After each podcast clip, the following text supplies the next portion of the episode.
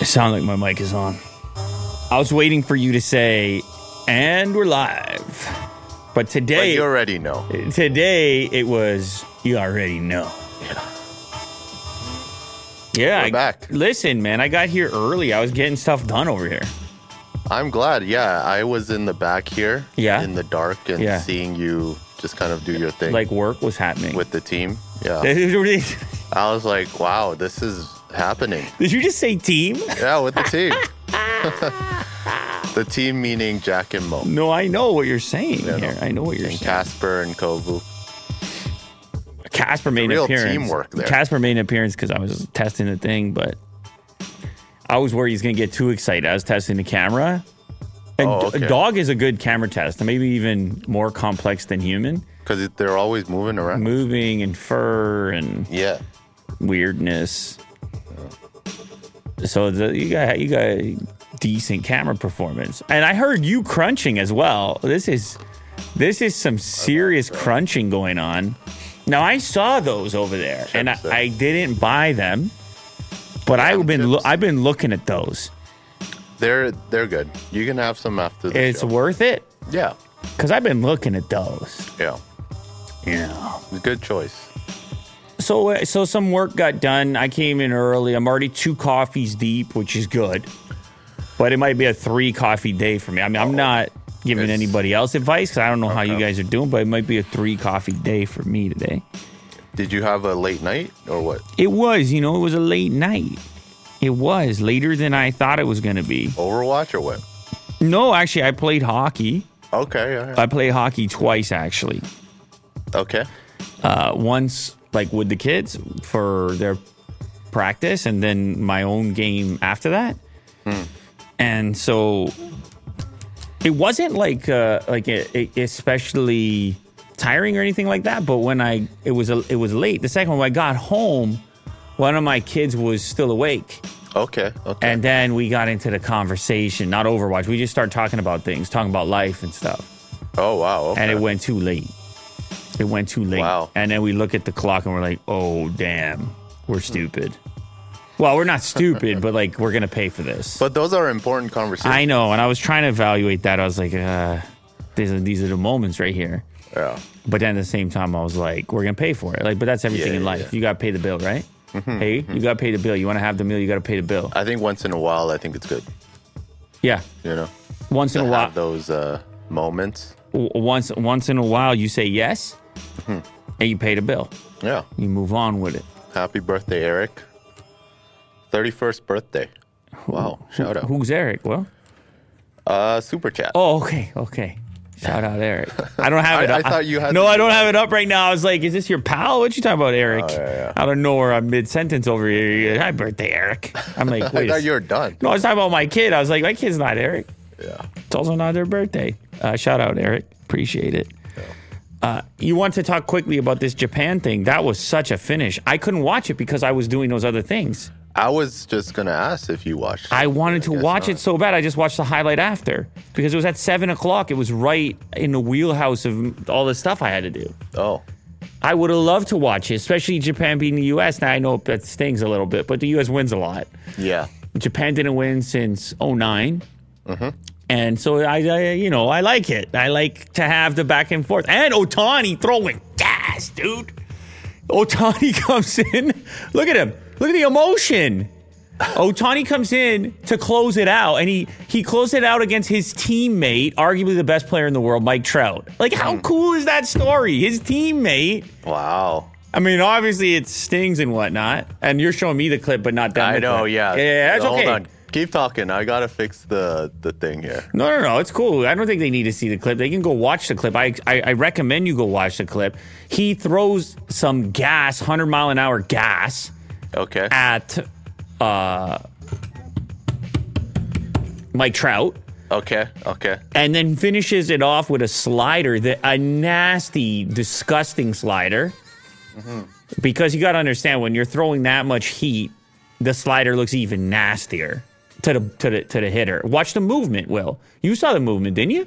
I did. Yeah. You saw a movement. Right? Hold on one. I we got. I don't know what you're doing right now. Technical issues here. No, it's fine. I just want to talk to you. I don't care. What Yeah, is yeah? What- talking, what's the technical issue? What is it? It's just uh, pre- previewing the wrong. Oh, you're real fired up. I'm I'm stressed right now. Hold on, hold on. Give me a second here. You need to crunch on another one of those, uh, another one of those sweet Oh, potatoes or whatever you got going on over there, man. You're stressing too hard right now. yeah. Let me see here. It, it never ceased to amaze me, this Otani guy, though, because this guy, this guy is, uh, this guy's smashing the ball and whipping the ball. He's striking out the best in the world and he's hitting off of the best in the world. And this stuff is not something you saw before, Will. Yeah. No, no, you don't, Will. Do I? You don't. Okay. Listen, Will, you don't. You understand? Hold on here. But you, but you do. But you do.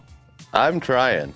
Yeah. Ah, I, I don't know what you're up to though over there with all this brutal. clicking around. I mean, you can give up on this particular clip. It's all right. Like we're we, we're gonna move on anyway.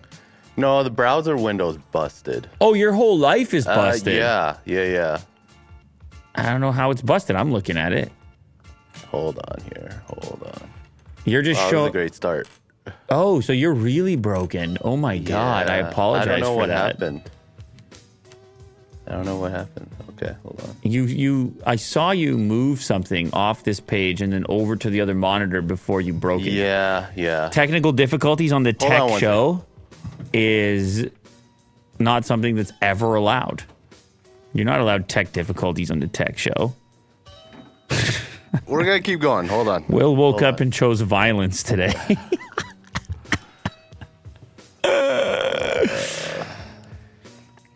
anyway, yeah, productive, uh, productive morning. Even though you had a late night, that's the hard one to pull off because you got all kinds of excuses for why you shouldn't. And it's all about that mindset. Because if you come into it and say, you know what, maybe I should, in spite, and you prove something to yourself, you're like, you know what, you can function. A lot of people underestimate their functionality because there's been generations of people that have functioned under much worse circumstances than what we consider to be bad circumstances. Like, Yes. do we don't know the true depth of our resilience, uh-huh. including moments like this, Will, where you're battling. I'm working on it. You are now reaching to the depths of your resilience. Uh, here we go. Here we go. But I have complete confidence. See, people, you're getting all kinds of encouragement here. You got this, Willie. Do now there's an ESPN clip over my face. and it's definitely copyright infringement for sure because it's Stephen A. Smith. And maybe you got it off there fast enough. I think so. Hold on. And even if it is copyright infringement, you know what? That's all right. It's okay. Not gonna hold it against you, Will. I know you're. I know you mean well over there. Mm-hmm. Mm-hmm. Um, but yeah, you gotta. You listen. I woke up on the wrong side of the bed. I'll tell you that right now. I'm. I don't know about you guys, but I can't speak in the morning as soon as I wake up. I I don't have words. My wife looks at me. She's like, she's like, "Hey, this is our chance to talk. Like our life is chaotic. This is we got a moment right now." And I'm like, I'm like, my head is burping? I'm just like, "Ugh." I just die, and I'm I need I don't know how long I need. I think I need like to be verbal. I could probably do some action if like I was being attacked or something. I feel like I mm-hmm. could. It's almost easier to go into like a physical action in that moment than it is to go into the verbal part of your mind, Sure, sure. articulating words, I hear you. and thoughts and stuff. Like I need. I'm telling you, I need 15 minutes. I need 15 minutes in the morning. Do you meditate? What are you talking about? Well, I mean, you know. I take a sh- uh, I, I take a shower. That's what I do. That's the closest thing to meditation that exists in my life. I guess that counts. Does it? I don't know if the if the hardcore meditators would agree with It's you It's kind of taking time off and being aware. okay. You know? yeah. Okay. Well, for me, Kids are knocking at the door. yeah, exactly. For me, showering is like we're late, we're late, we're late, we're late, and I'm like, So it's always a rush. I get it. yeah, Yeah. we're late, we're late, we're late. I don't know. I, maybe I could, I could probably carve out. I probably had to carve out like, you know, five ten minutes Probably in here, actually, if I was gonna mm-hmm. really chill and go for it. Um, but it's pure chaos, Will. Yeah. I've explained it to you before. Did you sort out your issues or? Um, I think it'll work for now. oh, I think it'll work for now. what you mean for now? That's terrifying for up. now. Well, you For can, how long? You can start with the first story, and then I'll just uh, move along as we go. Wow. I'll I'll fix it. Figure it out as we go. Yeah. Damn, dude.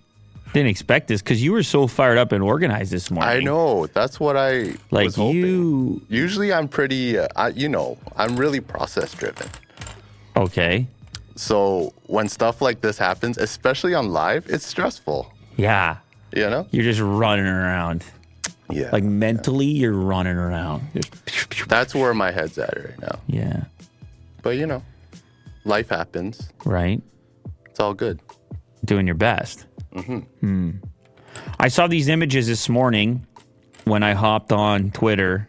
Uh, the AI generated Trump images. Yeah. and Trump trending and 2 million tweets or something. I mean, I'll have to bring it back up. It was hot this morning on social media, Sure. Sure. these arrest images. And obviously, Oh. What? Keep talking. Keep talking. It's working. I see it on the feed. I know. I know. I'm just adjusting it as we go. Now you have two of me. Yeah. Yeah. Yeah. No, I fixed it. We're good. window. We're good. So you have this first, everybody had been concerned with or worried about the effect of these AI generated images uh, politically. I mean, we talked obviously about social media to to to an extent, and influencers and uh, marketing and advertising and just all the ways in which these AI generated images could influence. And then many had feared that they that they would reach into politics and uh, influence people in that direction. These images are particularly uh, capable. They're capable because Yeah. people feel so strongly and emotional politically. Mm-hmm. Like politics just brings out the worst in people. and I mean, this this is so if you intense. if you have a threat to a thing, I mean, there's there's obviously some screwed up stuff here. Like, what is is Trump wearing a belt there? Like, what's that about? cop belt. Yeah, there's some screwed up stuff about it. Maybe there's a better one. Let's see the other But- ones down there in the corner. Okay. Making Well, let's just go through the gamut here. yeah, Um, let's go through the the, gamut. Twitter name uh, is Eliot Higgins. You Well- can see the threat there. Is he the only one that was doing it? Because I mean, He's the one that created these Midjourney images. Yeah, but they got then get posted all over the place. Yeah, but he's the originator. Because you can see here you have 4.8 million views, but I was seeing over 2 million tweets on the topic. Now, oh, grant, granted, there's other stuff going on with Trump, including actual threats of indictments and mm-hmm. questions around the next election and, and so on. But this, this particular imagery, and maybe we can all tell. For, for for us in our population, you know what I Yeah. mean. That is kind of more on this on this show here, and more on the internet on a regular basis, and has been following this AI trend relatively closely. I'm really surprised that there's no community notes here with Elon Musk really. Well, it's because the, it's it. because of the headline. Making pictures of Trump getting arrested. Making pictures is implying that I'm making them. Yeah. So the disclaimer maybe becomes less necessary. But then you got a question if it keeps it gets keeps getting reposted, and it's just a hard thing to police once they proliferate. Yeah. And then all of a sudden you have populations that are getting exposure to these images without maybe maybe necessarily the backstory of AI generated images. And Uh-huh. you craft an entire news story around it, and now you got everybody fooled. Or you even run an, a promotional campaign based on these images. Yeah. Get people fired up, get them to act a way that you want. Pair it with social media posts about the threat to your political party, to your favorite leader, and you're able to mobilize people using this tech. Hmm. Now he's under under um, threat from a possibility of four different investigations. Yeah. There's the Jan 6. There's the uh, do- documents in the Florida home. There's election results in Georgia. and then there's Hush Money, Stormy Daniels. So there's like a number of different ways in which you could craft stories around an arrest, even as unlikely as that would be. Like, look at that image down there, just with him. This this is just him in a, but he's not handcuffed, and it looks like he's touring the place. Yeah. and the face is messed up, but you just But if you're looking on on the phone and you're seeing these images and the phone's small and they're kind of like thumbnails, you can easily misconstrue it as Trump is in jail well, listen, it's. eh, unless you get the broader context. But a big part of it is is it's like any con. It's what you want to believe. If you're already susceptible to a particular belief, like if you've been all riled up to believe that everybody's out to get your guy, right? And you maybe you even donated to a campaign in the past or something. That one's not bad on the right there, reading a book in jail. it's even got his like weight, his like girth, That one's actually not bad. you know. But for some reason, the photo is too good quality. Like, in other words, Uh huh. Like the press. I feel like the initial photos that would come out about an apprehension like this would not. Yeah, like, just hanging like, out. like this is another odd one, right? Uh. So there's a yeah, and then there's some that are just really bad. Mm-hmm. But as these systems improve, you have to basically like these are jokes and they're having fun with it. But as these systems improve, you gotta and you basically have to imagine you have to project to how they could be utilized to influence and how they could be part a part of a con and how media literate the general public's going to have to be. And i said already guys like you and i whatever we're immersed in this space and i don't think we're going to believe anything but other generations that are targeted specifically for the fact that they may not have a lot of information in this space and they can be targeted very easily, they may be willing to modify their behaviors based on exposure to this yeah, of type course. of content. Of course. We, you know, listen, we had a clip recently that went crazy and I had no idea. I still don't really know why. Which one? It's a two dollar bill clip. It, it didn't go crazy, but it didn't. It- was it was just a little bit off okay. in terms of the performance of it. It was something. Watch out for two dollar bills, right? Three hundred twenty six thousand views in a day. Okay, that's a little bit strange for that topic. Would you not agree? Yeah. And it was really a nothing story. It's just collecting your two dollar bills. It was exchange them the value of two dollar two dollar bills that your two dollar bills might be worth something. Well, guess what's wonky about that particular clip? The demographic that's watching it, sixty five plus, really. sixty five plus, and external sources. Oh. I don't know which websites specifically, and uh, par- particularly as well, Google search has been bringing 65 year olds to our channel because of the two, this $2 bill story. oh yeah, that's strange. And it made me realize, man, there are completely different demographics and groups of people on the internet that have this kind of, and I mean, I already knew this, but they really have an exclusive experience, including people who are here. Like we have our own version of that exclusive experience. We try to have as a wide breadth of uh, content and coverage in order to try to move out of that hyper focused grouping because there is other stuff going on and you can have some pretty tremendous blind spots out there. Mm-hmm. And the effectiveness of these persuasion tactics depends on your on just how honed in to only your things you are. Mm. If you're not kind of seeking out this breadth, if you're not seeking out these alternative uh, alternative viewpoints, if you're not seeking out alternative content, if you're not seeking out, uh, if you don't have a willingness to expose yourself to other groups and other conversations, you end up a little bit blind in that sense, and it's dangerous. It's it's it's dangerous because you're susceptible. You're susceptible to the forces of those that would aim to influence you because you're too isolated. Mm-hmm. And in isolation, you're more fragile in isolation. You're more the rules of your isolation are known. Mm-hmm. Like I don't know. There's there's all these, this evidence and analytics and, and and things that you can look at that seem to indicate that this is happening extremely frequently with the abundance of content and niches and viewpoints and social medias and so forth, and the data extraction that's going on.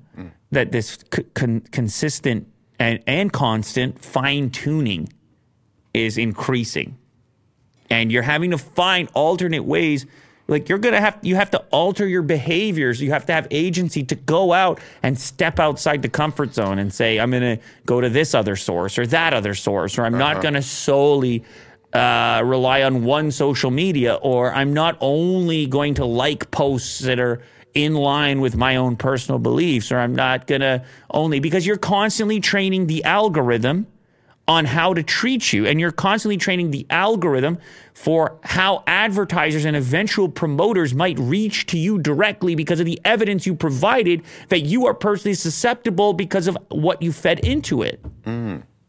You trained it on how to get to you.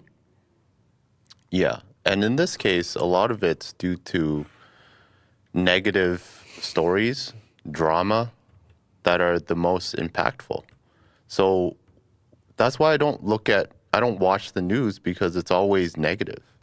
It's drawing eyeballs. And it sucks. Uh, I, I don't want to feel terrible after watching like the nightly news or something. Yeah, but what you end up creating is a massive gap between generations. Yeah. where old people and young people live in completely different universes. Now, they always have to an extent, they always have, but on the internet, it's amplified where there are multiple realities and multiple truths. Well, an endless number of truths and a lack of interface between demographics because of the ways in which those demographics are segregated and targeted specifically in order to craft realities that are exclusive to those demographics. So you can't even interface because when you see those people, you're living in two completely different worlds. Mm-hmm. And you're like, I don't know, the weather's nice. And they're like, yeah. And then they want to talk about how Trump got arrested, and Yeah. you want to explain how Midjourney works. Mm-hmm. And it's just that there is a lack of interface. Or, or, Yeah. or another in another flip on that, they may you know that demographic may want to uh, describe the value in something that is inconceivable to a new group whose exposure and the marketing and so forth has told them a different story, a different truth. Yeah, I agree with you. I think like looking at, at least on the internet, looking at different sources, um, different media outlets, different websites is important. I think it's important to really, you know, take a step back and figure out, okay, is this reliable? Can I get more insight from it? And whatnot um, but yeah, like even in my learnings of like looking for news for this show, most of the time it's trying to figure out like what's the most credible source or what's the most informative website. I mean, there's so many websites talking about Trump right now. It's like, what is the one that I can rely on? So we can spread the right news, you know, that's not super biased. So yeah. Well, I don't think that's possible. I think all you can do I don't think it's possible. all you too. all you can do is spread it out. You can't if you're hoping, and I think a lot of people are in this mindset that they're hoping that there is some sort of r- representative source, but it isn't. It's a constant evaluation of every source, every sentence, every. Like like uh, uh like the other day when whatever website it was and put the what was it a cat that looked like a like a snake yeah. right?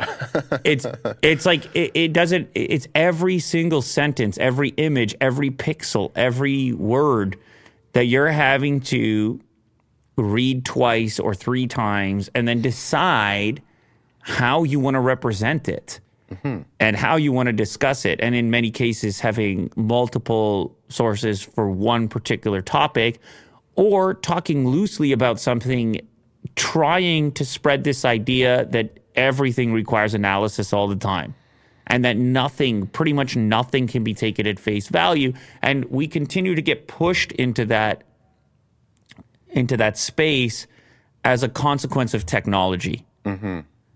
That we're having to analyze everything and weigh everything out and be uh, and be willing to be uncertain frequently. And that can be And chaotic. always be skeptical. It's yeah, it's challenging. Well, I don't even. and it's exhausting. Well, I don't know if skeptical is the right word because sometimes skepticism gets placed like in line with a particular bias. That's why I prefer the word uncertain because it's it's you're not suggesting that it's inherently like that it's on purpose really, but instead you're suggesting that it's an, impossible task to satisfy all these groups and it's it's increasingly an impossible task to tell the truth mm-hmm. when everybody is generating their own version of it. Mm-hmm. There, what there, where the the number of crossovers and shared truths is at an all time low. Yeah. So don't you don't bother looking for the truth, at least not on social media. Instead, the pressure's on you to generate your own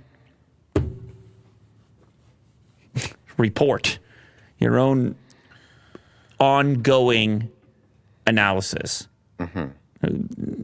Never permanent perception.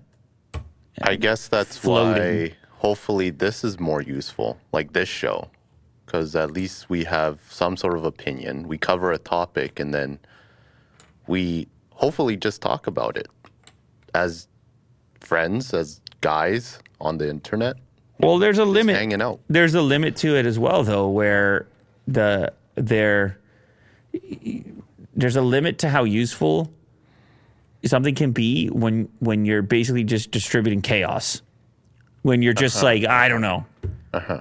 there's a limit to the usefulness which is why people reach towards statements thesis like what is the point what are you trying to tell me put it in the simplest terms possible you're like i can't mm-hmm. and they're like, "Well, I don't know how useful that is then." Mm-hmm. And so there's it's a fine balancing act Yeah. is how I would describe this particular process. But I think it I think one thing that does help is the fact that it's daily, like it's frequent. Yeah. So as things develop, you can hopefully hopefully distinguish real hard foundational things that you can latch onto and and, and, and maybe think about more concretely over time as a big picture as opposed to any one event, any one story, any one tweet, any one thing. Okay. Are you done with the Trump thing? Is there anything else you want to cover? I have this last article about what happens actually if he does get arrested. Um, there are questions here. Oh, as far as getting reelected, yeah, he can run. He can still run for office if, if even if he's under investigation. The trouble is obviously if he gets convicted, and running for office is different than getting elected. So the running portion, and then actually taking the present pred- presidency as a convict, obviously not possible. So it would depend on the outcomes of those investigations. Yeah. Uh, foldable iPhone confirmed. Nice Change of pace there. Change of pace there. Uh, foldable iPhone confirmed. Apple files a fascinating patent to protect the screen. Hmm. Well, this has been one of the um, apprehensions for those. Um, for those folding displays that they're a bit soft and people are worried about durability. Uh, I just have a question here from Brevin. He says, Lost but driven 24 year old here looking for advice. Would you advise I start a manual labor service business or a business built around products not manual labor based? I'm really trying to make it. Well, I I love the entrepreneurial spirit in general. I I love the idea of carving your own path. It's difficult. Uh, it goes overlooked how much hard work is involved and determination. and risk. I mean, there's risk. So many things in life that are valuable uh, require risk. And my suggestion would be that you lean into your own personal expertise. So if you feel more capable in the manual side of things, then you go that direction and you then hopefully progress to a point where you could add m- maybe products you know based on whatever experience you gain. You're you're 24 you have some time to build experience here. And labor-based businesses initially are probably going to be more in demand mm-hmm. than trying to market a product which obviously there's a very competitive landscape i don't know the category you're talking about. I think you can progress to that. But if however you feel more capable in the product side of things, then I would probably invest in that space. But the fact that you mentioned the labor business first implies to me that that's kind of where your skill set currently is. And I would lean into wherever it is that you feel you can maximize your usefulness for other other people or businesses. Mm-hmm. And so long as you continue to lean into that, keep your head on straight, you can flip that into a lot of things. Um, so this this particular uh, iPhone render here is one that we've seen before. It's the flip style rather than the fold style. So it's the little clamshell. And Apple, I guess, I don't know if they've been resistant. They just tend to work a little bit more slowly in these new form factors, new technologies, etc. They kind of take their time getting there. and they want to perfect it you know like I, I think there's a lot of like stuff that folding phones do have problems with especially that little uh, the folding crease. So maybe they're just waiting until technology uh, matures and then they'll finally be able to do it. Yeah, and they're, I mean, for the time being, they're a huge customer uh, client for somebody like Samsung. They would be buying whatever components Samsung's currently capable of manufacturing. Now, could they engineer, patent some other uh, uh, elements that would then utilize those Samsung components differently, or would they look to engineer their own? These are these are questions. Shout out to Nutty, thanks. Uh, However, it doesn't change the fact that durability is in question with these devices, and it'll be in question even more so for Apple, as we've seen historically. Mm-hmm. It- when something from Apple fails at such a tremendous scale, it's the tension is crazy. And so you're right. In a way, there's almost more pressure on them to get it right when they come out with it. However, as an early adopter myself, I think it's pretty amazing what folding phones are already capable of mm. and the refinements that Samsung has made and others, including uh, Oppo with the Find N and presumably the upcoming Pixel Fold, which I think is going to, well, I don't think, I know is going to follow the form factor or something very close to the form factor of the Find N and should be interesting to see. So, but anyway, there's a, a combination of the device's accelerometer and self retracting display device. A release mechanism will trigger the device if it's falling at a speed and automatically retract the foldable display yeah so this is a patent obviously to create a bounce. Um, just kind of protect the display. I guess in this case, it looks like a bounce, eh? It doesn't fold like. Well, the, a lot of these have some sort of spring action happening. And my understanding of this patent drawing is that you drop the phone in the unfolded state. And what's happening via the accelerometer is before it hits the ground, it goes into a slightly tent like semi folded state.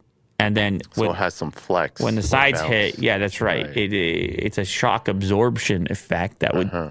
that would take place, and presumably not crack the display, maybe just scratch up the uh, side bezels instead. So it acts like a spring in a way. It's a pretty cool idea if, Yeah. it, if it actually happens. I mean, again, when it comes to folding phones, durability is a huge question. So if they can show off some demos of the thing falling and kind of bouncing a little bit or, or mm-hmm. springing back a little bit, and you know, you could build a whole marketing campaign, campaign around it. Mm-hmm. Apple Music users report seeing other people's playlists in their libraries. Privacy. Privacy. The Apple logo with the lock instead of the Apple logo. Eh. on its own without a lock. Apple Music appears to be sparking serious privacy concerns for some users with multiple complaints on Reddit about other people's playlists randomly appearing in their music libraries. I have a feeling this has something to do with networking and how different devices are discoverable when you're near them. Hmm. That's always unnerving when it comes to like AirDrop and all always local devices. I'm probably people are connecting to like coffee shops and all of a sudden other playlists are there. Yeah, you Public turn it on Wi-Fi and then you just forget that it's on. You know, and yeah. then it just uh, You're sharing all types of stuff. Redditor ADH 1003 contacted MacRumors about the issue, compiled several reports from users complaining about the appearance of strange playlists in the app that do, they do not recognize. And then you, uh, MacRumors found a bunch of other posts on Reddit from users reporting the same behavior. In some cases, unknown playlists have been merged with users' existing playlists. In other cases, users' playlists have gone missing and then been replaced by unrecognized ones. That's brutal. Based on reports, the appearance of unrecognized playlists is only occurring in the Music app for iPhone, with Music app for Mac OS remaining unaffected. So it's only on the iPhone and not elsewhere. User reports regarding the issue date back to mid February, suggesting the problem could be related to iOS 16.3.1, which included a bug for iCloud sending. Oof. Maybe this is uglier than I thought. Huh. Maybe this is not what I thought it was. That's a title. uglier than I thought. Yeah. Yeah. I, I'm just here to help you. Will. Okay, I'm yeah. here to help you with your titles. Noted. Huh. It's reminiscent of an iCloud bug earlier last year. That's unnerving to know that that's going on. I'm not. I'm uh, ugly, unnerving. Your choice. Your choice. Maybe both. Hopefully, they get it fixed and people feel comfortable. Tesla engineers try to convince Elon Musk not to give up radar for self-driving. How many times has this Elon Musk photo been used in an article? Well, how, how many I- would you say? How many would you say? Like a million? A million Sure. times? Yeah. A new report states that Tesla engineers tried to convince Elon Musk not to give up on radar for its autopilot self driving effort. Tesla has a weird history with radar sensors for its autopilot and self driving vehicle program. The automaker decided to remove its front facing radar and more recently, ultrasonic sensors, which is Willie Doo's favorite topic in the world. Yeah. Big fan. Everything, I think we're going to talk about this every episode Tesla Vision and USS. until Will gets his, his sensors back. I'm going to talk about it more. Yeah, yeah. He's pissed right off. Uh, it's all part of Tesla Vision approach, where the automaker believes that the best way to achieve self-driving capability is through cameras being the only sensors. The logic is that the roads are designed to be operated by humans who operate cars through vision and biological neural nets. So, and their idea then being that we should have cameras, which are the most similar to how humans see the world. And so long as we work through that, we're going to have a system that operates the most like a human's capabilities. Mm-hmm. Some Tesla engineers were aghast, said former employees with knowledge of his reaction. Speaking on the condition of anonymity for fear of retribution, they contacted a trusted former executive for advice on how to talk to Musk out of how to talk Musk out of it. In previously unreported pushback, with radar, Teslas would be susceptible to basic perception errors if the cameras were obscured by raindrops or even bright sunlight, problems that could lead to crashes. So they're saying like radar doesn't have the same downsides of uh-huh. vision-based systems. And you just we just went through the winter winter and you saw some of the issues with vision-based systems Yeah. as snow and rain and other crap. And they're not able the to roads. clean themselves. Not yet. Not yet. I think I think if you're vision only, it does make sense to think about little spray nozzles on all these different cameras or coatings that keep things like salt from gunking up on them. I don't know what the plan is there. Hopefully they figure it out. Tesla Vision. Hmm. So much risk, but hopefully a lot of reward. Willie do for president. so much risk, but much reward. Willie do for president. Tesla's wireless charging platform is well made and exorbitant. Exorbitant. It's basically Apple's failed to launch AirPower mat, but with Cybertruck aesthetics. Remember this?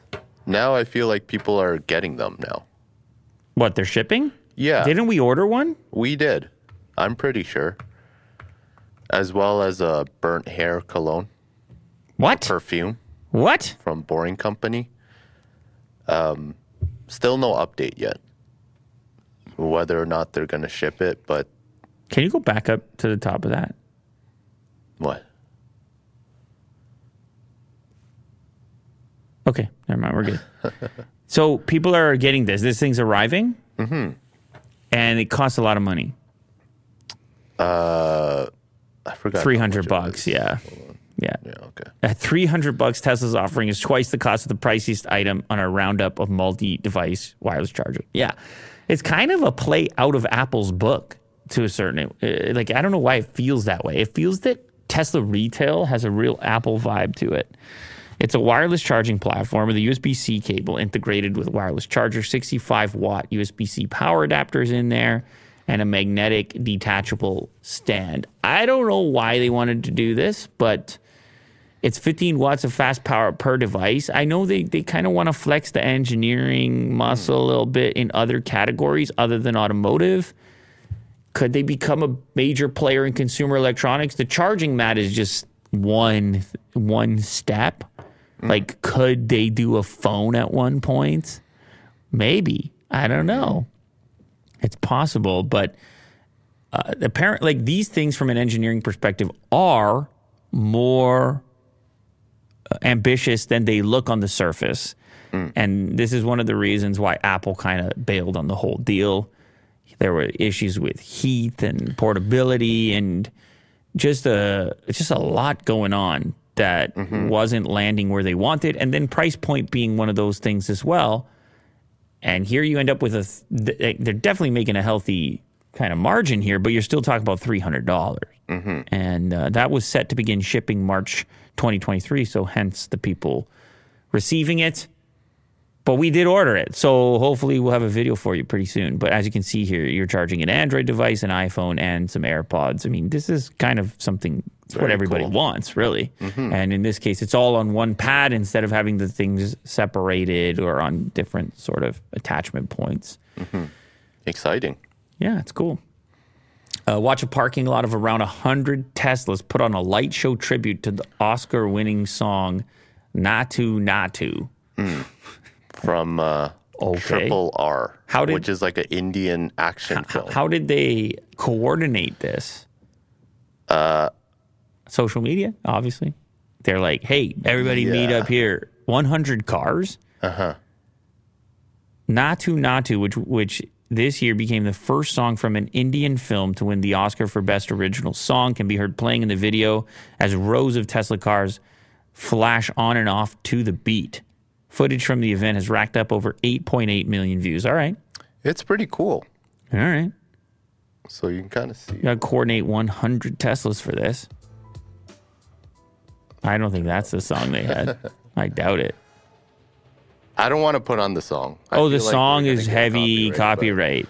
It's a whole thing. Like this. This isn't an, an event. So they did it in a parking lot, but I don't even. Is this a. Where's the Tesla charge station here? Where are they?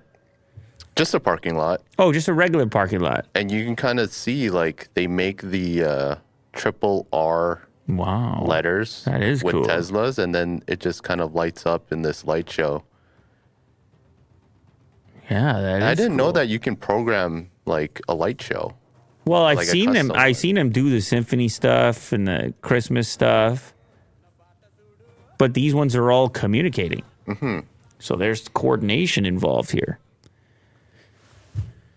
So did Tesla help coordinate this? No, Are you sure? I think this was by a fan. That's some serious marketing going on there. If they're not involved with it, that's a, a tribute to Naatu Naatu. Check out this exclusive aerial footage of a dazzling Tesla light show synchronized to the Oscar winning Naatu Naatu from RRR movie. Watch this one of a kind, electrifying rhythms event that's taking the internet by storm. yeah. 8 This point- is fun, eh? 8.8 million views is cool. It's pretty cool. And uh, Elon actually replied as Uh, yeah, well, you're damn which is two hearts. You're damn right, he replied. Yeah. He's like, look at this right here. Organic marketing. Hey, that's Elon. Organic. That's his voice. That's what I want. That's what I'm looking for. Doesn't hurt the budget. Hyundai promises to keep buttons in cars because touchscreen controls are dangerous. Hyundai knows you like to keep your eyes on the road and it's giving you the controls to do just that. Yeah, do you really want everything in the screen? We talked about this previously. We're like, ah, we even talked about in Teslas the little attachment to give you a knob and a couple of buttons on a system that's screen only. Some things you want to reach up and grab for, and tactile feedback is the only way that you can really know what you're interacting with without looking at it. Touchscreens, the targets all feel the same. Yeah. So you may know the rough location, but you kind of got to look. And as beautifully minimal as it is to get rid of all knobs and buttons, you have to feel like you kind of feel like there's got to be a way to do both. There's got to be a way to have something elegant going on where you can have some tactile input and then mostly touchscreen or whatever way you're going to do that. Uh, anyway, Hyundai is probably citing some of those reports and studies where they've actually looked at how much more dangerous it is to have everything be touchscreen based. I'm guessing that's why they're citing safety concerned concerns. We have used the physical buttons quite significantly the last few years. For me, the safety related buttons have to be a hard key. Uh, this is coming from some from the head of design actually at Hyundai. You're gonna say some guy, some guy at Hyundai. the janitor. I was gonna say some guy in the design department, but Yeah. it's not some guy in the design department. It's the guy in the design yeah, department. head of design. Sang- so it's serious. Sang Yup Lee, and I don't. I don't think he's wrong. Uh, honestly, I've been in enough vehicles, some with buttons, some without, and I miss having some tactile input and not have everything be a touchscreen. And even on the steering yoke on the Model S, uh, you've your turn signals. There's no stock, and then and then your uh, your horn, like it's a button for the horn. Like, I feel like the worst are you never, you will never find that button for the horn when you actually need it.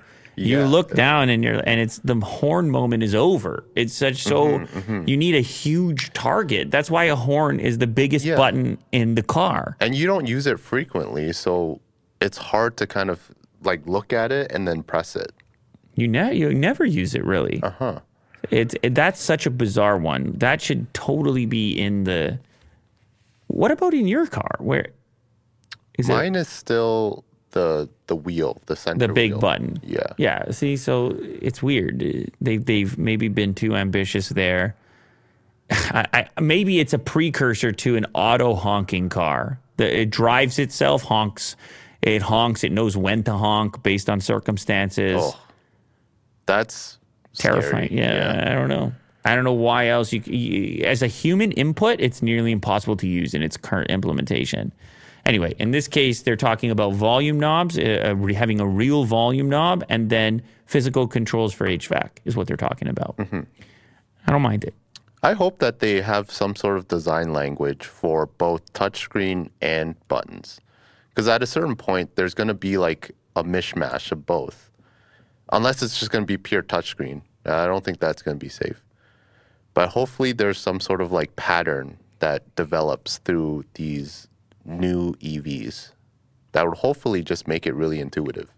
Somebody in the chat here says, "Come to Lagos. We use the horn a lot. Like uh, there are different places, Will, where City? the horn is a key input. Uh-huh. You need to use it all the time. Like beep, beep, beep, beep, beep, beep, beep, like it's it's like a constant input that you're using. Mm-hmm. If you're navigating pedestrians, cyclists, animals. Yeah, we don't use it here that no, much. we don't. We never use it here. Yeah. Very unusual.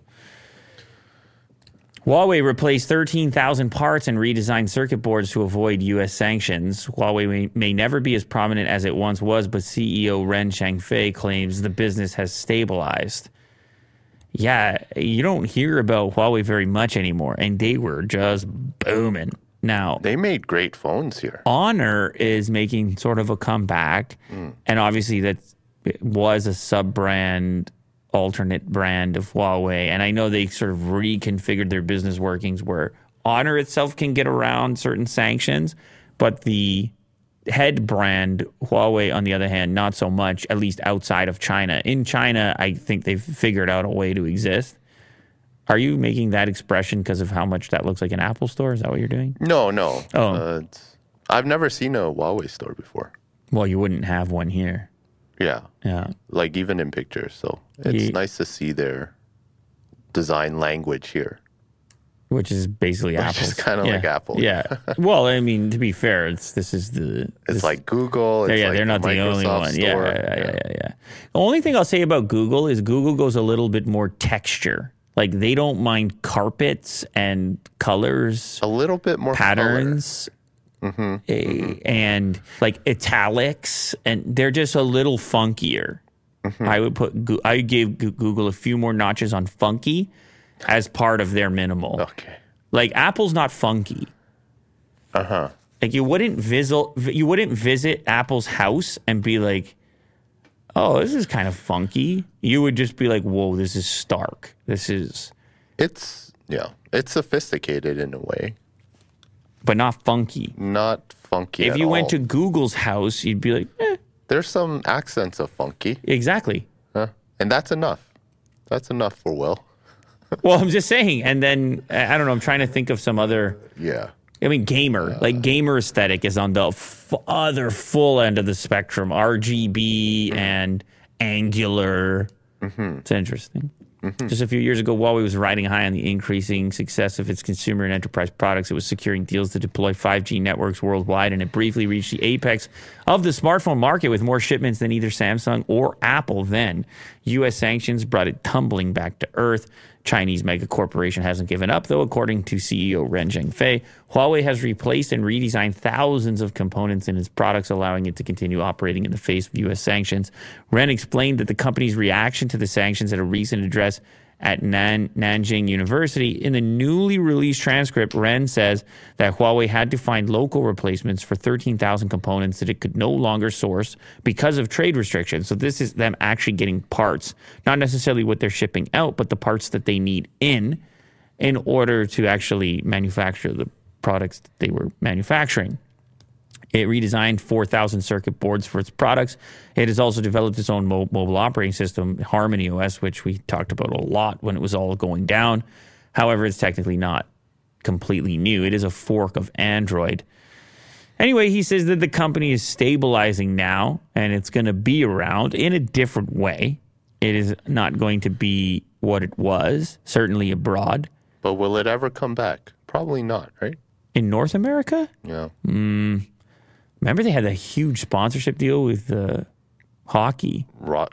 Uh, Rogers, uh, Yeah. yeah, uh, whatever it was. yeesh.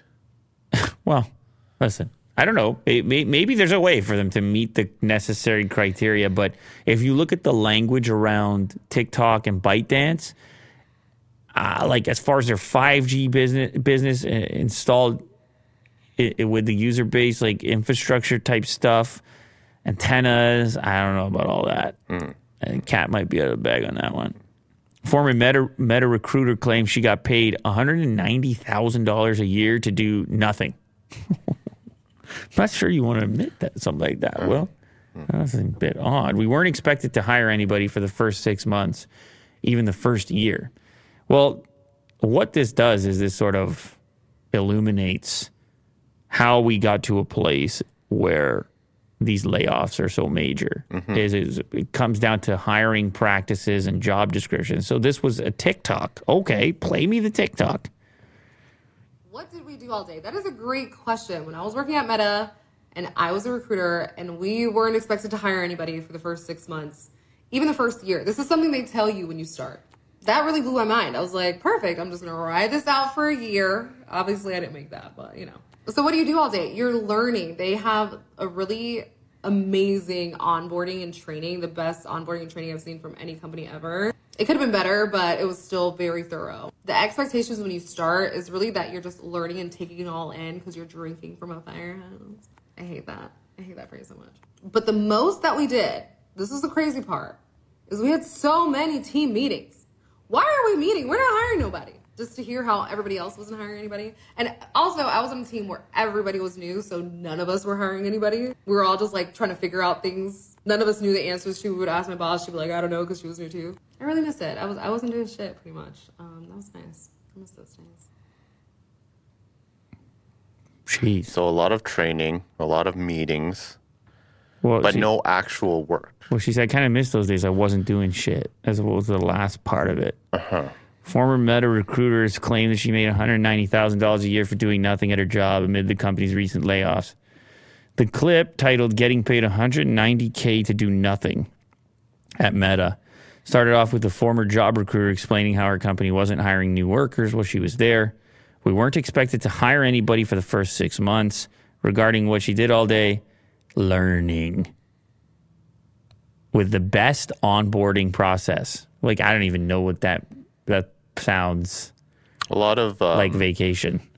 yeah, decks, like PowerPoint presentations, maybe training courses, Maybe long lunches, maybe, maybe swag. maybe a hell of a cafeteria, Yeah, picnics. maybe a company fitness center. Company axe throwing. maybe company axe throwing. Oh. I think you might have nailed it over there. Uh, what can you say? I mean, I don't, I don't know. What was I saying? But what was I saying? But what was I saying earlier in this show? You got to pay the bill at some point. Like if you if that's going on, you as the the worker in that case have to be looking over your shoulder and realizing, okay, I'm not really doing much. So this is not gonna last. So probably, and that's that was what was kind of wild about it is how these companies approach these layoffs, where they're like, find find a job internally or else. Uh-huh. Please find something to do. As they went through and audited, if they had too many people and not enough stuff to do. and just mass layoff, like thousands of people who probably some of them were really crucial to the company. But it's just that like cleanse, you know, that just completely took out people that were not doing anything and people were who were actually quite critical in their roles. So 190k though. Wow. Well, it it didn't last. She was obviously a part of the layoffs. Uh-huh. But what would you do? Like, would you ride it out, knowing that Depends on the type of person. laid off? Depends on the type of person you are. Will like I think That's true. there's a logical a logic element that comes into play where you're cashing a check and you're looking around and you're like when can i progress? Like the difference between the fulfillment of a check versus the fulfillment of work being done. They're not the same thing. Mm-hmm. You want the two to line up. Ideally the work being done is good and then the check is in some way connected to that. If you remove that connection it's like a cat and mouse you're playing tag.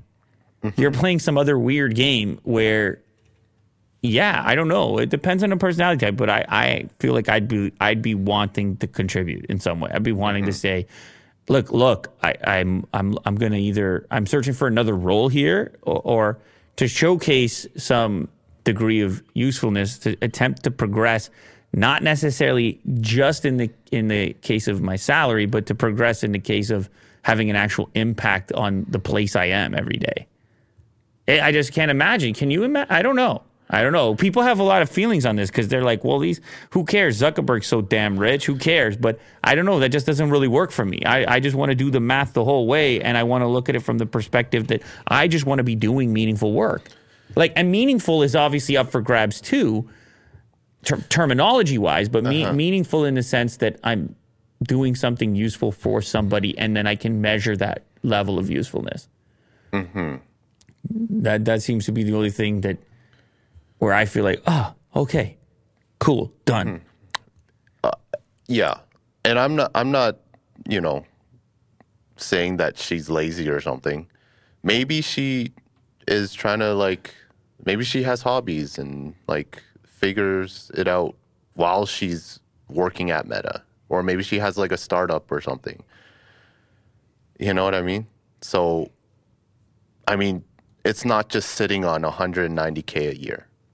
Like maybe she would have been doing something else, like Was it- another job even. somebody here says, here's what you do in this situation. You make yourself the most knowledgeable person possible. You get your fingers into every ax- uh, aspect possible so you're flexible. Then, if you get fired, you at least have that knowledge for your next gig. Yeah, you learn. I agree with that. there, I agree with sure. that. You- you- this is an opportunity. Like you're inside of Meta, you're understanding the practices, you're meeting other talented people, I presume, and you're building connections and you're learning from experience. Mm-hmm. With so that's ideally, even if, yeah, even if you do end up fired, there's a, a way to get the most out of it. Mm-hmm. Adobe launches generative AI tools aimed at marketers. Generative. Well, this is exactly what we're talking about. I mean, it ain't Trump, but it's the other side of it. So social media and marketing. How I was suggesting that these tools were going to influence permanently the way that we approach these tasks, coinciding with the launch of Firefly family of generative AI models. Adobe today unveiled Adobe Sensei generative AI. Well, they're scrambling. They're like, holy crap! People are all this image-based stuff. Are they going to interact with our products the same way? All these subscriptions we have, and all the ways in which we generate revenue. Generative AI services, or Sensei Gen AI for short, leverages a combination of AI tech, including Adobe's own large language models and the uh, Azure OpenAI service, to perform a range of marketing and sales tasks. Microsoft's Azure OpenAI service launched in 2021, giving custom tailored access to models from AI Lab OpenAI, including ChatGPT, GPT-4, and text to image generator DALL-E 2. So that's your integration. Mm-hmm. So you're going to have probably text to image, which is the thing we've been talking talking about a lot. Generative AI services will power dynamic chat, Adobe's marketing focused chatbot solution, and in Journey Optimizer, generative AI services will create audience segments for personalization campaigns. Oh my goodness gracious. The models with generative AI services will also generate captions in customer journey analytics for visualizations like cohort tables and fallout charts, providing text based top line takeaways for enterprise customers. like magazines, pamphlets. End to end marketing Brochures. workflows, dramatically improving enterprise productivity and efficiency. Efficiency. Yeah, it's just like buzz, buzz, bzz, we got it all. And then they got the charts after, and they're like, look, productivity increased by, yeah. Over the past few months, agencies contracted by Heinz, Nestle, Bacardi owned Martini and Rossi, and Patron have launched ad campaigns using imagery created by text to image systems such as OpenAI's DALL-E 2 and Midjourney. Just February, in just February, Coca-Cola inked a deal with OpenAI to leverage the company's text writing ChatGPT DALL-E 2 to craft ad copy, images, and personalized messaging. And it works faster and cheaper than humans Yeah. and all of a sudden you have 700 different versions and you get to a b test all of them across all your different uh, ad real estate across all your different social media and all of a sudden the humans who used to do these things seem antiquated Yeah. I'm curious. I'm going to try it out. world's tallest hotel to open in dubai in 2024 Ciel is that how you say it Ciel is set to be the world's tallest hotel, expected to open in the first quarter of 2024. Uh, 82 story property, the largest and most complex to date. Further details about the property the structure is now 99% complete with the mechanical, electrical, and plumbing. Uh, first and second fix work now 80% complete in the building's basement, podium floors, and story levels. The installation of the building facade brackets is reportedly complete up to the 72nd floor, and the curtain wall installations has reached the 70th floor. At present, the convey the convey system installation has reached 53% completion. Another noteworthy feature will be the 300 meter tall interior atrium. Oh, I've seen this. I've seen images of that interior. It's wild. It's like uh,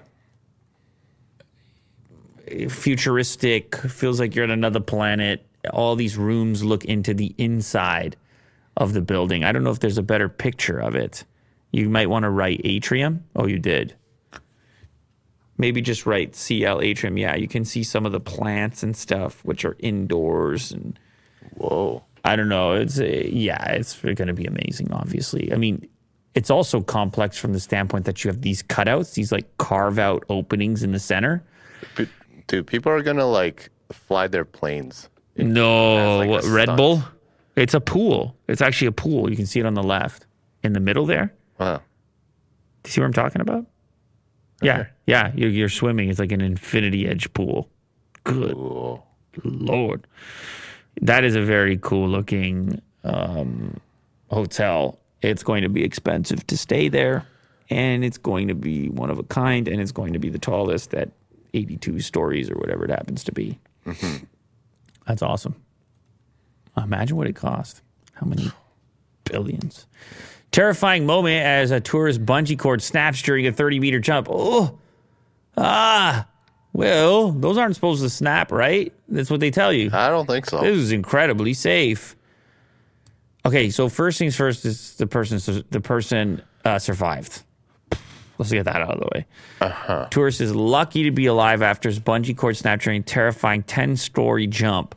The entire incident was captured on camera. Mike from Hong Kong was visiting Thailand with a friend in February. They decided to take the jump. Oof, 30 meter jump. The bungee cord strapped to the ankles, ushered towards the edge.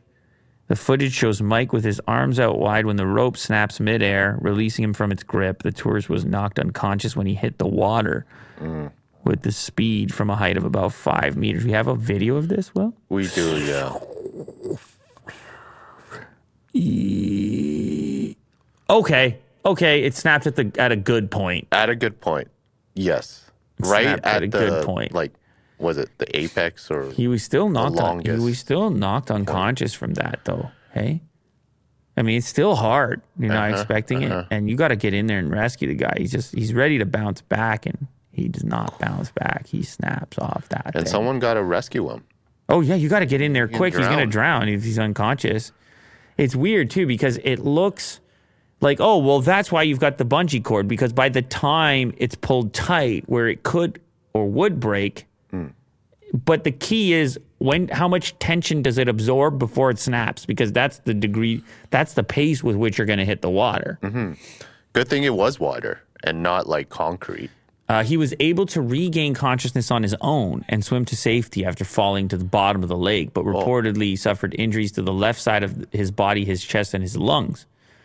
He was helped out of the water, then rushed to the hospital, and the doctors allegedly said he was fine, but he told the media his armpit took the brunt of the fall and was oozing blood and missing a layer of skin from the area. Maybe there was the snapback. of Yeah. Whatever rope that was left. Yeah, just, definitely. like, hit him. and the harness and who knows. Uh-huh. His left knee was also bruised and swollen, and his left eye. He didn't need any surgery, but felt dizzy from the intense pain. Yeah. Well, this is why people say no to doing it. Well, why some people just say no thanks. Oh, here's some. Well, it's just some bruising here. Well, what do you mean just? It's a terrifying experience. Well, it's not bloody, so I can show it. And he's asking for ninety five hundred for the medical for the medical bill. he was refunded eighty six dollars for his ticket Why is that funny? and three fifty for his Oh, that's bill. not fair. That's what he got. You gotta give him the full amount plus more. You think that bungee jumping operation is gonna dump over ninety five hundred dollars? I don't think so, dude. It's just a guy on the side of the road I just with a bungee cord. are you signing up for the bungee? Is that what I've you're doing? never thought about it at all. Bungee Okay. jumping, okay. but skydiving though. I've thought about it. I don't know why. But I'm just saying you're in Thailand. Oh yeah, no, Okay. no, no. All right. I got it. This was in the news today. I saw this trending as well. This was right under Trump. Uh huh. Tekashi 69 brutally attacked in Florida gym, rushed to hospital. Yeah, he, I mean, he doesn't have, he has his fair share of enemies, right? Yes. And uh, it's always, that's kind of been the thing because he's, he's always calling people on, you're not going to do anything or come see me, come find me, whatever. And And he also I guess in the street world, he was considered a rat. Yeah, right. Well, listen, I see some blood here, but ultimately, I don't think he looks. I mean, I don't know how hard. I don't know what's going on, but There was a video. I don't want to show it because it's actually quite brutal. Um, you see one man jumping and kicking him while he's on the ground, and um, Tekashi was trying to protect his face. Um, it's quite brutal. Video Uh, has that- surfaced showing a portion of the attack. You can see one man continuously hit Tekashi while the rapper does his best to defend his face. He's like probably dazed and KO'd, sort of. Uh-huh. Savagely beaten by a group of men inside a South Florida gym. With injuries so bad, the controversial rapper was rushed to hospital by an ambulance. his attorney says the rapper was inside the sauna Tuesday at an LA Fitness when all of a sudden he was attacked by several guys without warning. Lazzaro says 6 9 tried to fight off the combatants, but there were too many of them, beating him to a pulp before fleeing. He did not have security with him at the time of the attack. Gym staff heard the commotion and immediately notified a manager. Police and EMS were then called to the scene and he was transported to hospital by ambulance. So at the end of the video, um, he was able to walk up and just walk out of the change room. Mm-hmm. So he wasn't like unconscious or anything like that. But I mean, who knows what like what the motive is, what transpired prior, if this was targeted, if this was for some previous. You're just not gonna know. Uh, it's it's it's currently unclear if the gym attack had anything to do with Tekashi's cooperation. Well, they're talking about the with the police, um, but I don't know if those type guys work that way. I think they might just shoot you, like this. I don't know. I'm not even just- gonna. I'm not even gonna try to speculate. I don't know, yeah, but it's rough. yeah, Uh, not, Pretty rough. Not uh, not good. Here we have uh, some drone footage Mm. from Comedy Mothership, which is Joe Rogan's recent project. Yeah. He tweeted this out. comedy club in Austin, Texas. So you see really cool footage of a drone going into the mothership comedy show. Yeah, this is like when they do those NFL things. You go right into the Uh-huh, locker room. Yeah, this is sick. You go with the fly through. I don't know if there's audio, but I was at home in my apartment and I was doing this silly dance That's Bill Burr in the kitchen talking. because I had okay. a new bit. Fat man, little boy. you pick which side you go to. Is this for upstairs or downstairs? Hecklers will be alienated. Or that's just the name of the two different rooms. Is there two rooms there or one? there might be two rooms. I think it is It's quite rooms. big. Yeah, I think it is two rooms. For everyone who wanted to see the club, here you go. But more importantly, to the aspiring comics looking to take their first steps towards their dreams, our first open mic is tonight, and we'll have one every Sunday and Monday until the wheels come off. Come sign up. If you're not in Austin, sign up at one near you. At one? What does he mean by that? Is there more than one comedy mothership? It's a long way to the top if you want to rock and roll ACDC. And the drone shot is by Sky Candy Studios. This was shared by Rogan on Instagram by the looks of it. Mm. Oh yeah, there's the main there's the main room. Yeah. Yeah, That's very cool. That's that's much bigger. I like those booths at the back. That's uh-huh. that's where you're gonna find me. Will I need? a- Yeah? I like a booth, dude. Oh, okay. Cool. Not the front here. No, I don't. Need, I don't need to be. I don't need to be rated. there. Right there, those close booths, right there. Yeah, that's where I would go. Gotcha. Absolutely. Hey, congrats on the launch, Joe. That's sick. These, this place looks awesome. If I'm in Austin, I'm going for sure. Yeah. Yeah. Well, we. Oh, Yeah, this You is a, this is such a weird one. I don't know how this happened, but yeah, the the title. what?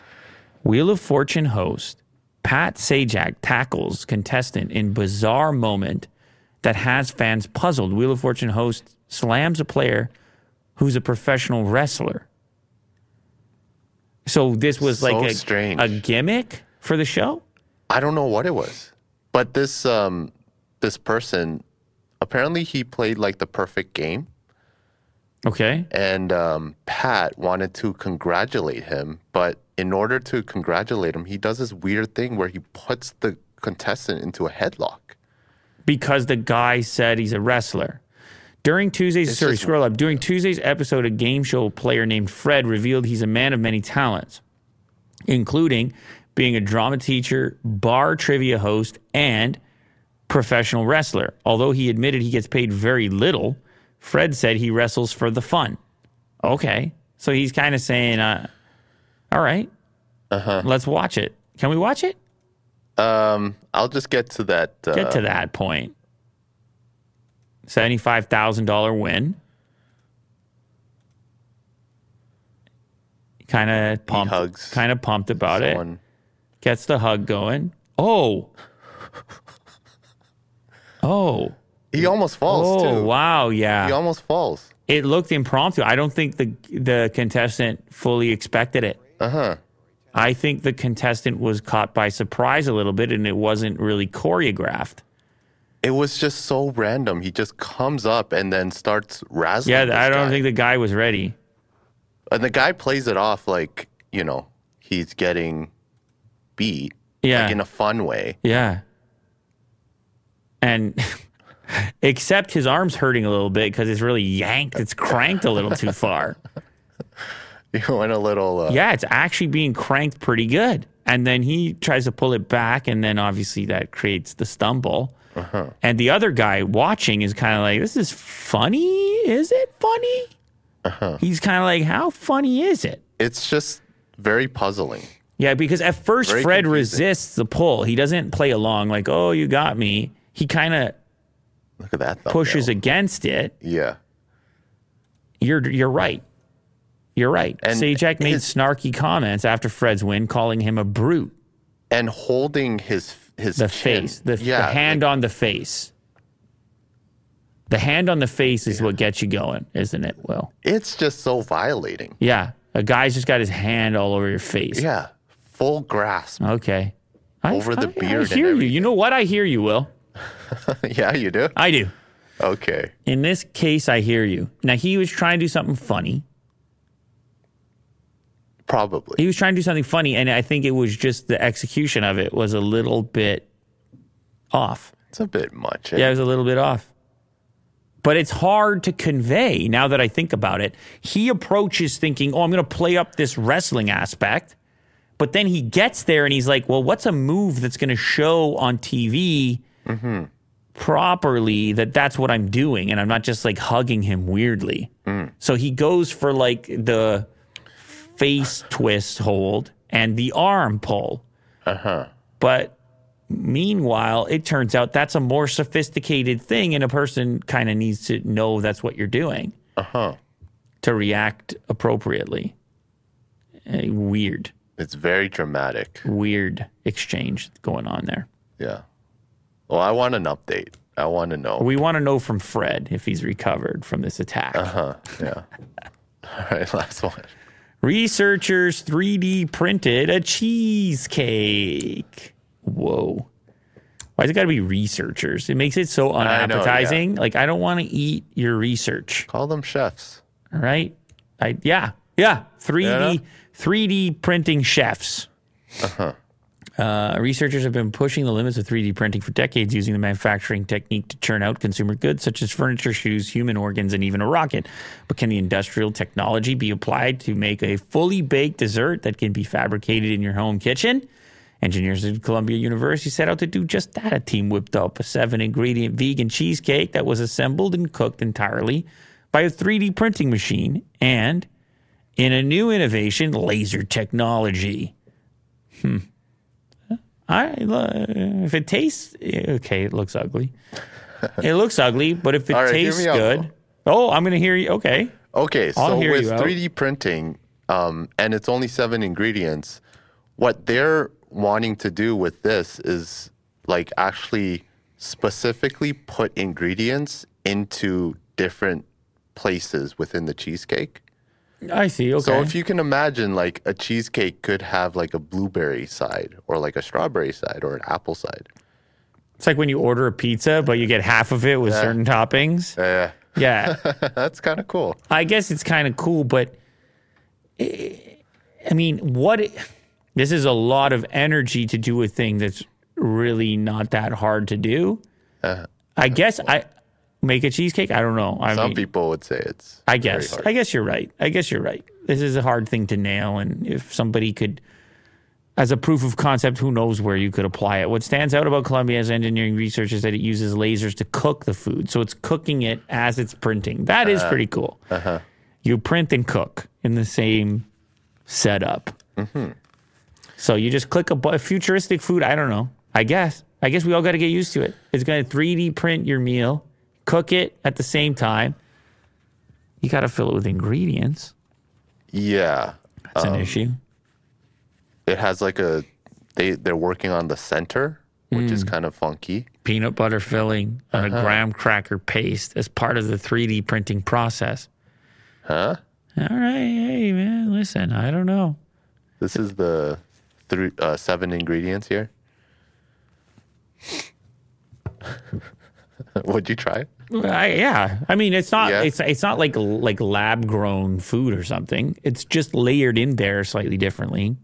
Yeah. using a process that we associate with 3D printing machines. But like, what is 3D printing when you really think about it? It's just, it's essentially layers. Mm-hmm. It's it's building something one layer at a time, and then the only thing that changes here is the substance you're using to build it. And in this case, it happens to be edi- edible, and in other cases, it happens to Yeah. not. And what I imagine it would be is kind of mushy, right? Mm. It would have like the same texture. it's just funny how tr- traditionally, like we have this traditional idea of a chef and an oven, and that's very appetizing. And then a lab and a researcher, Scientists. and then it's we're like, and the outfits are not all that different, yeah. but somehow we're like, ah, I don't know. Seems less enticing, but uh-huh. in the future, it's that's the way it goes. Will mm-hmm. it's all generative images and 3D printed food-like substances cooked by lasers while you're inside of your Meta headset, making $190,000 a year to do nothing. Mm-hmm. That's how it goes. Perfect. Thank you very much to everybody who joined here today. Appreciate all your chats, super chats, support in any way you that you choose to support, including being at these live broadcasts by hitting the notification button and participating. And of course, watching it after the fact, the show, that is, this show, or listening on your travels in the car on the audio version. And then last but not least, watching the clips, clicking on clips, even if it's uh, about a $2 bill and you're like, I, I don't even care about a $2 bill, but then you click on it because you're like, I want to see what 65 year old people are watching because I don't want to have a blind spot. You know, I want to be able to interface and interact with the wide breadth of people that are out there in the universe in 2023. That's it for today. We'll catch you on the next episode, which just happens to be tomorrow. Thanks, guys. Later.